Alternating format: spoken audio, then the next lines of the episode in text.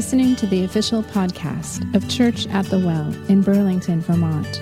For more information about Church at the Well, including gathering time and location, events, and how you can financially support the podcast, please visit us online at wellchurchvt.com. Well, hello, friends at Church at the Well. It's good to be with you all. I am grateful for the invitation that Adam extended to me to be able to teach and to preach here this morning.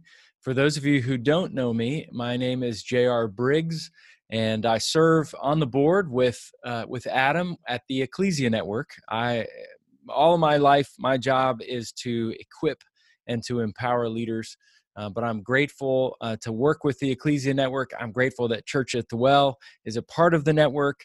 I'm grateful to know and interact with your leaders, Adam, Ian, Abby, and, and others.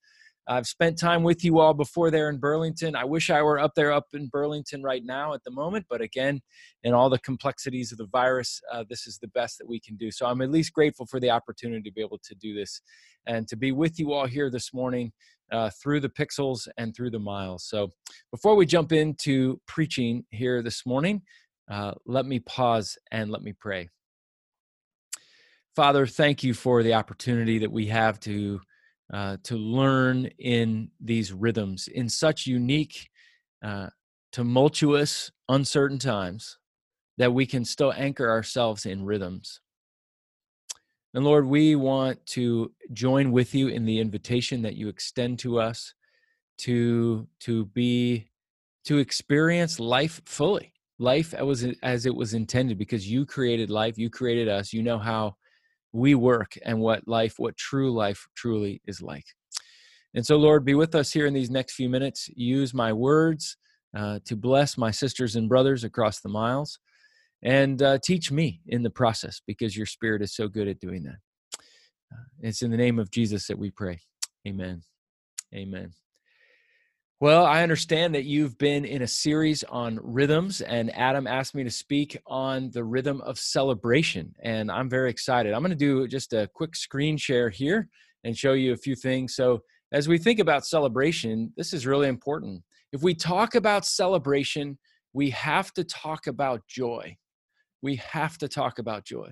So I want to ask you when was the last time you celebrated someone that was truly meaningful and and and just important to you? When was the last time you did that? I don't mean something expensive or a thousand people had to be present. When did you celebrate someone or something where you where you said, "Now this is how celebration should be"? Maybe another question: Has there been a time in your life where you were celebrated or you felt the joy of everyone else when you celebrated something. Outside the realms of the Christmas season or wedding days, Americans don't often reflect much about joy and celebration. Okay, I mean, maybe Memorial Day or 4th of July or a 50th birthday party, or maybe in this case, an 80th or 90th birthday party. But what about the unscheduled times of celebration? When was the last time you celebrated just because? The journalist uh, David Brooks, he wrote that our society has become a conspiracy against joy. And right now, in the midst of the great disruption that we all know here in 2020, thousands of deaths due to the virus, 40 million unemployed in the pandemic, racial uh, injustice, protests, riots across the country, there's so much heaviness right now. It's somewhat odd to talk about celebration now. I've attended a funeral of someone in our church on Zoom. I've attended a wedding on Facebook Live. And I even had my doctoral graduation canceled due to the virus. So it's just an odd time to be thinking about celebration. And we may be tempted to think that joy and celebration are the last thing that we need right now, or maybe the last thing that we should be doing. But I would argue that this is the time where we need it, maybe more than any other time yes, we need justice and protests and wearing masks and social distancing, and all those things are important. I mean, there's not even a baseball season or concerts to give us opportunities to celebrate right now. But we need not create a binary world that is either or um, in this time. We don't need to choose between being all serious and all celebratory. The poet uh, Kahlil Gibran, he said, Some of you say joy is greater than sorrow, and others say, Nay, sorrow is the greater. But I say unto you, they are inseparable. They are inseparable. We seem to live with the assumption that joy is something that happens to us.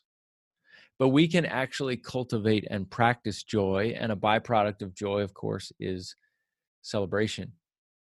Now, I want to share you share with you a little bit of the story of the Renew community here on the north side of Philadelphia, and uh, we we uh, it's important for us to cultivate joy and celebration, even when it doesn't make sense. Uh, one Sunday morning last December, our church here, uh, Renew, explored the topic of joy together, of celebration, and Ben, one of our pastors, he's thoughtful and he res- he's reserved he really preached the hell out of joy. And I mean that in the most theological sense possible. He didn't just preach it, he embodied it. He pushed back the darkness, not only in what he said, but how he preached on it. Because I think the evil one just so wants to rob us of our joy. See, Ben is incredibly reserved and he would never be described as being very emotive. He's a very good pastor, but nobody would accuse him of talking too much. And right in the middle of his sermon, in talking about joy, he did a few cartwheels and front roll somersaults up front, and it sent his lapel mic just flying into the first few rows. Those of us that know Ben's stoic demeanor, I mean, we were utterly shocked, but Ben was right. Simply talking about joy and celebration wasn't enough. Now, our church gathers in the gym of a very drafty uh, boys and girls club at the center of our little community of Lansdale, Pennsylvania. And at the end of the sermon, Ben requested that all of us stand up. And then he said, I'd like you to push your folding chair against the wall of the gym and with the whole space cleared, we could only do what joy necessitates when we respond to a God who's blessed us so much. We had a dance party right in the middle of church as the worship band played grinning grown-ups high-fived linked arms and jumped around up and down children's children grabbed the hands of others and twirled in circles and we sang songs of praise to god our father it was amazing. Halfway through the second song, I shed my zipped up fleece because I was sweating through my shirt. As people were receiving the communion elements that day, they just called out, Thank you, Jesus. And during the final song, we heard the loud pops of confetti cannons exploding in the gym. And we left, we felt the confetti descending on our heads like colorful dry snow. I turned to my dance partners and I said, Now this is joy. This is what it means to celebrate. Now, for those of you who might be a little more stoic and reserved, the whole ordeal, I assure you, was entirely appropriate. Uh, those uh, these were not just over the top ecclesial theatrics meant to wow or some sort of sensational effects designed to impress. It was simply the most natural and sensible overflow of what joy looked like that morning. We were convinced that joy, true, relentless, hope filled joy, necessitates this kind of celebration, this reaction, when we're written into a story as great as the one that God has penned. And after the dance party, my friends Rick and Becky, they bent down and they stooped up, scooped up handfuls of confetti from the gym floor and they stuffed their pockets with them. They, along with their two young sons, created a Christmas ornament by placing the tiny shreds of colorful paper inside of a clear plastic bulb and they wrote the date on it and they hung it on the tree. They wanted to remember for years to come that god's people should not should be about uninhibited and energetic joy and celebration because of our story. The the great writer g.k chesterton in his classic book orthodoxy he said seriousness is not a virtue seriousness is not a virtue. I find it interesting that one of the primary criteria for the Roman Catholic Church, what they use to determine canonization for saints, is whether that person produced joy in others, whether others wanted to celebrate or not. I also find it interesting that in addition to prayer, the Word, and the Holy Spirit, joy was one of the defining characteristics of the early church as recorded in the book of Acts. There's a lot of celebration there. See, when we read the book of Acts, you can't miss it. There was joy in the midst of miracles, healings, good news, baptisms, even in the midst of suffering, they were celebrating. Joy is the aroma of God's kingdom. Paul wrote in the book of Romans, he said, For the kingdom of God is not a matter of eating and drinking, but of righteousness, peace, and joy in the Holy Spirit. Joy is one element of the fruit or the evidence of the Holy Spirit's work in people's lives. The fruit or the evidence of the Spirit, love, joy, and joy and celebration cannot be divorced. We see Paul writing a letter to the church in Philippi saying that it was his joy and that they should be joyful too. They should celebrate. And astonishingly, Paul wrote the letter chained to a Roman centurion in a prison cell in Rome. Unbelievable. Now, I want to show you a picture of our baptisms at Renew. This is Sharon. We met Sharon. I met Sharon when she was on suicide watch. Her neighbor who attended our church, she came and uh, and and to her house because Sharon said she was struggling and she said she was going to kill herself and swallow the pills that were in her hand.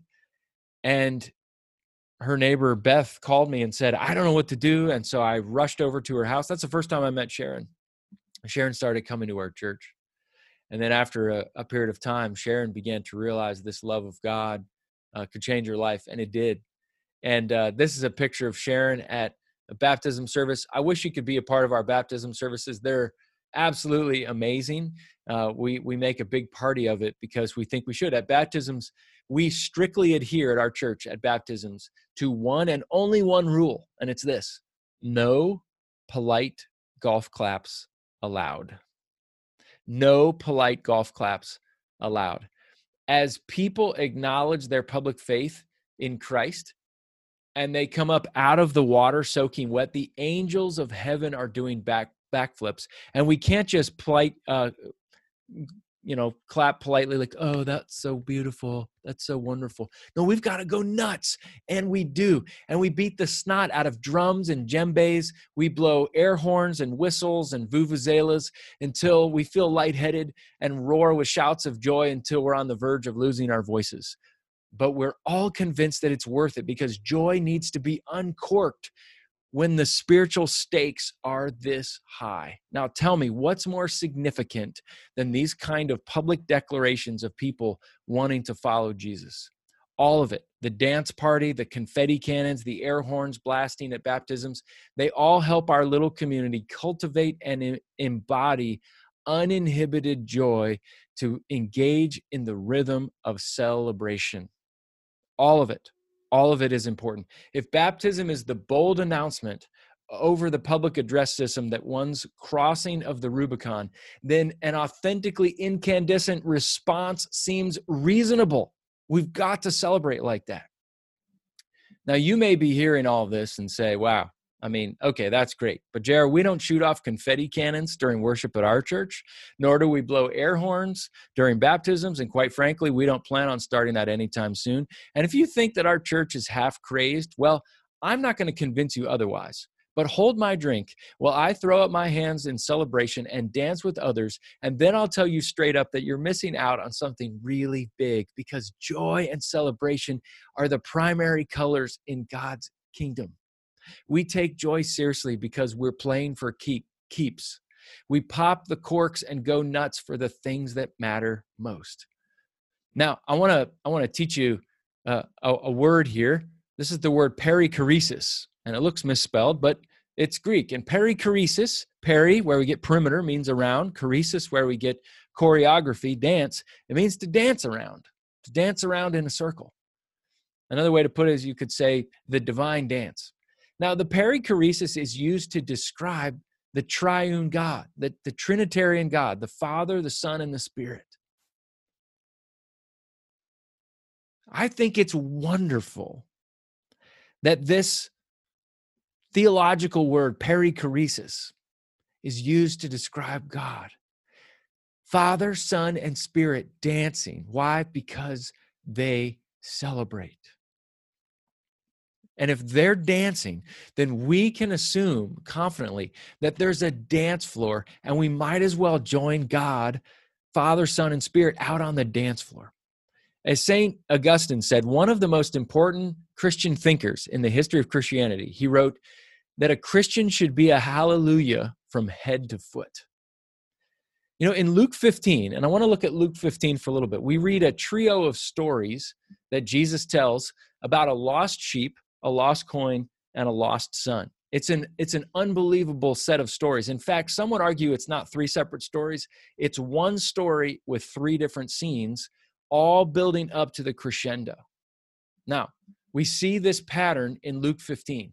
In Luke 15, the pattern is we see that there's a losing, there's a searching, there's then a finding of what's been lost that was valuable, and then a celebrating. Now, all three of these stories, we see this happening losing, searching something valuable, finding something valuable, celebrating. And all three of these stories end with a party. They end with celebration.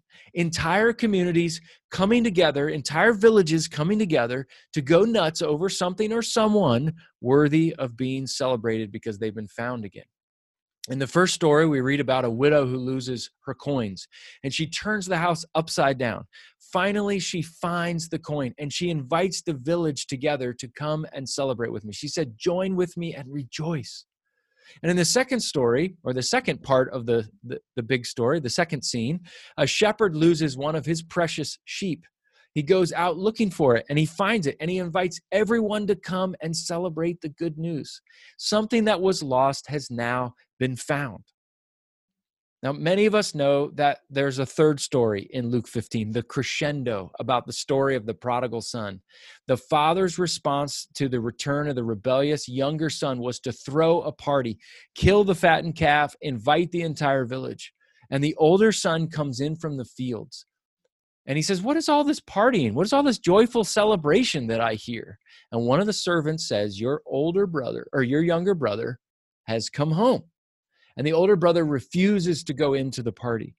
The younger brother was being celebrated, and the older brother was pouting out in the courtyard, refusing to enter.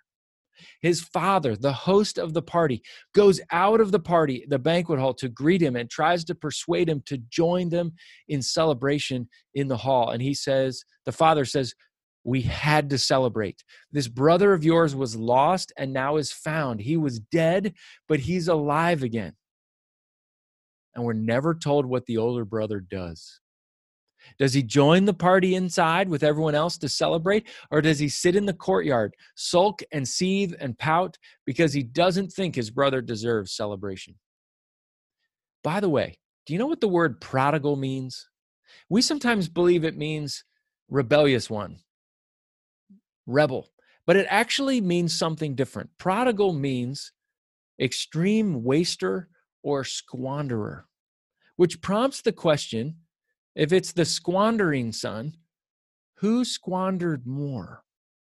The younger son or the older son? I used to think that this story was misnamed. The prodigal should be called the prodigal sons. And then I realized, no, it's the prodigal son. I just have the wrong son. Who wasted more? The older son who had everything. The father says, Everything I have is yours. And you haven't entered into enjoying it, embracing it, and celebrating. The older son wasted more. You see, Jesus tells these party stories to get our attention in order to say loudly and clearly, This is who the Father is. Now go and party like that in my name. Joyful celebration is at the center of the heart of God. And it reminds me of a painting by Mark Keathley called uh, The Dance of Grace. Dance of Grace. I just love this. I, I love that the, the kids involved, the look on Jesus' face, everybody celebrating except for that one person, that one guy over on the far right. The dance of grace. This is the kind of Jesus, the kind of Jesus that wants to celebrate. Yes, joy sometimes is a feeling or an experience, but dig a little deeper and we'll find that it actually shows us that our desires, what our soul ultimately longs for deep down. And if we refuse to practice joy and we we refuse to enter into the rhythm of celebration, we find that it can actually cut us off for what we actually yearn for. We become a mirror image of the older brother in the prodigal son story. All that belonged to the father belonged to him, and yet he couldn't do it with joy. As Christians, we want to live with such freedom and joy, as Steve Brown quipped, that uptight Christians begin to doubt our salvation. Living with joy should compel those who are not yet convinced to consider Jesus's party because of it. And they say, you know what, I got to get in on the dance floor of this. Our church has made the decision when it comes to Jesus, we've given up on decaf Christianity. We're drinking the strong stuff, baby. And this kind of practice of joy shouldn't be something we just talk about. It should be something we participate in with a full bodied, all caps yes. And I'm convinced that a church's vitality is directly related, related to its level of joy. Let me say that again. A church's vitality is directly related to its level of joy. It's why C.S. Lewis wrote that joy is the serious business of heaven. Now, recently I read a piece by an author by the name of Josh Noam on why he collects images of walk-off home run hitters that are rounding third base. He does this, he said, because there it's a visceral portrayal of heaven. I was so moved when I read about this practice. I've now begun collecting and storing them on my computer as well. I love the joy that exists at home plate when walk-off home runs happen. Now, my favorite story about a walk-off home run is Chicago Cubs pinch hitter David Bote. This improbable walk-off grand slam happened on August 12, 2018 at Wrigley Field to beat the Washington Nationals 4 to 3. In the picture, his teammates ecstatically and impatiently are waiting for him at home plate. And when Bote arrived at home plate, his teammates were so excited, they actually ripped the jersey right off his back. In fact, I, I want to strongly encourage you to find that last at bat on YouTube. It's amazing. And Noam asks three poignant questions when it comes to walk-offs. He said, Why do moments like this ricochet around in our hearts? Could it be that we're made for such glory, that reunion is strung through our DNA and restoration lives in our bones? Won't that be what heaven feels like coming home? Now, all of this shows us, of course, that baseball is God's game. You know, another ecclesia church is uh, called Bridge Community Church. It's in Easton, PA, about an hour north of me, and it's pastored. Um, it used to be pastored by a close friend of ours, Mike Hollenbach. But when Mike would invite me to come up and preach, one of the things that was so cool is they met in a community center as well.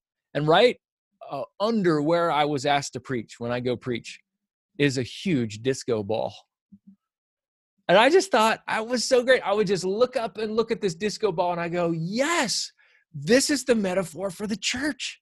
We should be about preaching under disco balls.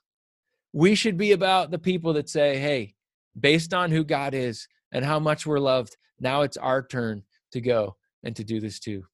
You see, humans are neurologically hardwired for joy. There's a part of the brain dubbed the joy center. This region regulates emotions, controls pain, and even controls your immune system. It's the only part of the brain capable of overriding the main drive centers such as anger, food, and sexual impulses. And catch this it's the only part of the brain that doesn't lose its capacity to grow throughout our lifetimes. Joy and celebration are quite literally what we were designed to do. In fact, it's startling to realize that there were times in scripture where God commanded his people to celebrate. Not if you feel like it, or I want to strongly encourage, God commanded celebration. Cultivating joy means that we must cultivate gratitude. In fact, gratitude must always precede joy. Benedictine monk David Steindl-Rast, he stated that it is not joy that makes us grateful, it is gratitude that makes us joyful. In fact, name a time when you were truly vo- uh, joyful and not also grateful. Here's a hint you can't. So let's talk about what does this look like? How do we begin to do this? Again, yes, there is suffering in our world right now, but we must choose joy even when we've lost a job or a spouse leaves us or when our kids are making destructive choices. We can choose joy and celebrate uh, even when our boss seems unfair and the bills don't match up at the end of the month. Yeah, joy, it's crazy, isn't it? But joy, defiant joy, is available to us even in the midst of our sorrow because joy is rooted in gratitude and gratitude is always rooted in hope. It has to be rooted in hope. Joy is so peculiar, living between the extremes of inauthentic and annoyingly cheery happiness and chronic Eeyore gloom. And one of the ways we can live uniquely is to live in that overlap there. Now, we know how to do this joy thing correctly because we have a model on how to do it. Jesus was willing to endure death, even death by crucifixion, because he knew the joy that would eventually be found in it. Now, it's not a rah rah Christian pep rally kind of joy. That kind of joy is as sturdy as a cardboard box in a rainstorm. It's the kind of joy that can make us jump around with our hands in the air, smiles on our faces, even while tears stream down our cheeks sorrow, and also joy. Hope filled joy is the mortar that fills the cracks between the bricks of the difficult present and the victorious future. I know this series is called Rhythms. So, what might be some healthy rhythms that we could engage in? I want to give you just a few of them before we end here in just a moment. The first one is I want to encourage you to keep a gratitude journal. This is nothing new, but for the last several years, and I've learned other people doing this, the last several years, the first thing that I do after I get my coffee in the morning is I sit down and I open my journal and I just write five things that I'm grateful for, even the small things, because I know that gratitude cultivates joy, joy leads to practicing celebration. Um, and so I just do that. And instead of just listing like coffee, beautiful weather, I actually turned it into a prayer. So I write number one, God, I'm grateful for my coffee this morning, or God, I'm grateful for the beautiful weather this morning. And so I'm constantly writing that out. That's really important to me. The second thing is, I want to encourage you to install a bell in your house or in your church. Now, that might sound kind of strange, but here in the Philadelphia area, bells are a big deal. The Liberty Bell, right? Liberty, the, the bells are rung here for freedom. And if you go to a Phillies game, when someone hits a home run or the Phillies win, there's a ginormous bell in center field and it rings when the Phillies win or when a when a home run happens. Why? Because bells should be rung when people are celebrating, when there's freedom and when there's joy and celebration. And so my family and I really thought about this because we want to be living lives of freedom and of celebration. And so I just went on to Amazon and I ordered a bell, a dinner bell, and I screwed it into the wall right next to um, our chalk wall and right next to our dining room area. And this is really important for us. And we basically tell our family when you've experienced joy and you need to share it, joy needs to be shared. You stand under the bell and you call everybody together and say, Hey, I've got something I need to share, or I need to brag on somebody else and celebrate them. You stand under it, you explain it, and you ring that bell, and we all go nuts. It sounds simple, but it's a beautiful spiritual practice for us to be able to celebrate together by ringing a bell. The third thing is, I want to just encourage you to ask this question Who or what needs to be celebrated? What if your family, or what if Church at the Well regularly asked the question, Who can we celebrate this week or this month? What if you set aside money in your budget, either as a family or as a church, for celebration? Again, in the Old Testament, God commanded his people every year to set aside money uh, to, to, to party. It was a command to set aside 10% of their annual GDP for parties. And by the way, it included in there to make sure there was not just drink, but it says strong drink. Now think of it God commanded celebration. What would it look like if your family did that and if the church did that? The, the fourth thing is let go of your fear of other people's opinions of you. The Episcopal priest Robert Farrar uh, Capon, in his book between noon and three, he wrote this. He said, The church, by and large, has had a poor record of encouraging freedom. She has spent so much time inculcating in us the fear of making mistakes, that she has made us like ill taught piano students. We play our songs, but we never really hear them because our main concern is not to make music, but to avoid some flub that will get us in trouble. The church has been so afraid we will lose sight of the need to do it right that it has made us care more about how we look than about who Jesus is. I really want to encourage us to let go of that fear. Will people think you're crazy when you celebrate? Maybe. Will they think that you're not as dignified as you should be? Quite possibly. But you know what? When we follow Jesus, we have all the right in the world to go nuts, to live in freedom, and to invite other people onto the dance floor. And then lastly, I want to leave you with this is that you would be people of blessing.